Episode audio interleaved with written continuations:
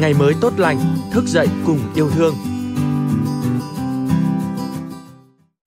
rằng con sẽ luôn dùng cái trái tim ấm nóng của mình để khám phá thế giới xung quanh và dùng cái lòng nhiệt huyết của mình đi qua được mọi thử thách mà phía bên kia là người mà con muốn trưởng thành.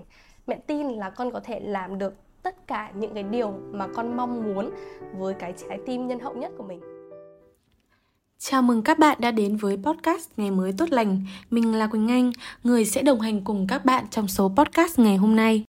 Quý vị và các bạn thân mến, nếu như trước đây những bà mẹ Việt Nam truyền thống thường gắn liền với hình ảnh tần tảo bếp núc, sớm ngày ở nhà bé con, phần nhiều không có địa vị trong xã hội, phải gánh chịu nhiều sự áp đặt bất công theo tư tưởng trọng nam khinh nữ, khó có thể phát triển sự nghiệp riêng.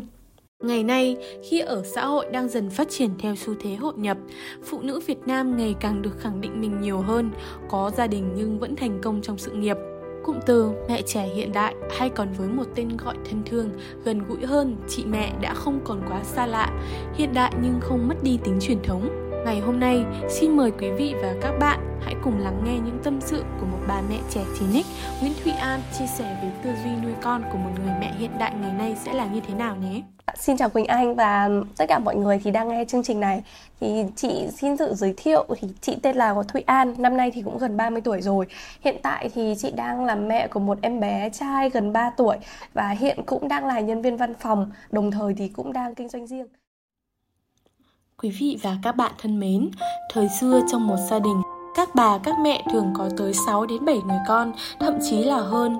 Vì có quá nhiều con như vậy nên đôi khi sự chăm sóc dành cho các con sẽ không đều, người này thiệt thòi hơn người kia. Ngày nay, các bà mẹ trước khi sinh con đều có sự chuẩn bị trước và kế hoạch đầy đủ mới quyết định có con. Chị cũng không suy nghĩ gì nhiều cho đến khi mà bắt đầu mình có con thì mình mới thấy là ôi tại sao sinh một đứa trẻ ra mà mình đã mất rất là nhiều tâm huyết tâm sức như thế? Mà không hiểu sao rất là nể phục các ông bà ngày xưa ấy với cả các bác của mình ấy có thể đẻ được nhiều như vậy ấy. là chị cũng phải có một cái chuẩn bị trước rất là kỹ. Ví dụ như là đọc sách này thiền hàng ngày này tập hàng ngày này để có một cơ thể mà khỏe mạnh từ trong ra ngoài từ tâm trí của mình cho đến uh, sức khỏe thể chất của mình luôn. Đấy thì chị thấy là chị cũng đã chuẩn bị rất là kỹ để có bạn này đấy làm mẹ đã khó nhưng làm mẹ ở thời đại 4.0 lại càng khó hơn. Có rất nhiều bà mẹ bị mắc hội chứng trầm cảm sau sinh vì họ cảm thấy mình không được thấu hiểu. Những câu nói như con hư tại mẹ, cháu hư tại bà hay mẹ này không biết dạy con cũng khiến các mẹ không khỏi chạnh lòng. Nhiều em bé khi ở giai đoạn khủng hoảng, ương ngạnh thì thường rất khó bảo. Có nhiều bà mẹ cũng phải khoanh tay bất lực khi con mình như vậy. Là tại sao chỉ là bà và tại sao chỉ là mẹ?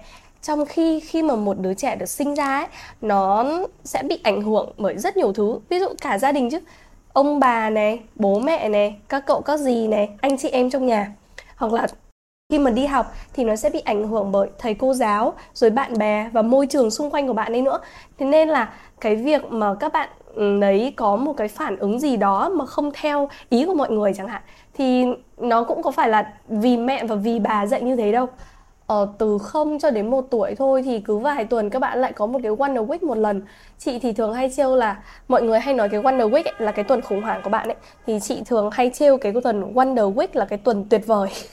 Chị gọi là một cái tuần tuyệt vời ấy tại vì chị biết là sau mỗi cái lần khủng hoảng đấy của các bạn là các bạn ấy đang lớn lên và các bạn ấy đang phát triển một cái kỹ năng nào đấy mà nó rất là mạnh mẽ với guồng quay của cuộc sống, sự nghiệp đối với người mẹ cũng rất quan trọng. Cân bằng giữa công việc và thời gian dành cho con cái để con không cảm thấy thiếu đi hình bóng của mẹ là câu hỏi mà nhiều người mẹ hiện đại chưa có câu trả lời cho chính mình. Sống ấy có rất là nhiều vai trò. Ví dụ như là vai trò làm mẹ này vai trò là một người nhân viên tốt này vai trò là một người leader. Đấy thì có quá còn chưa tính là vai trò làm vợ làm con nữa. Thì đối với phụ nữ ấy, chị thấy là ngoài cái công việc bên ngoài xã hội lại còn gánh vác trên vai mình quá là nhiều cái trách nhiệm như vậy thì nếu mà mình nghĩ đến cái việc là tại sao phải cân bằng thì nó sẽ rất là khó. Và đôi khi ấy mình mình sẽ thấy là khi mà mình đặt câu hỏi đấy thì mình sẽ bắt đầu so sánh.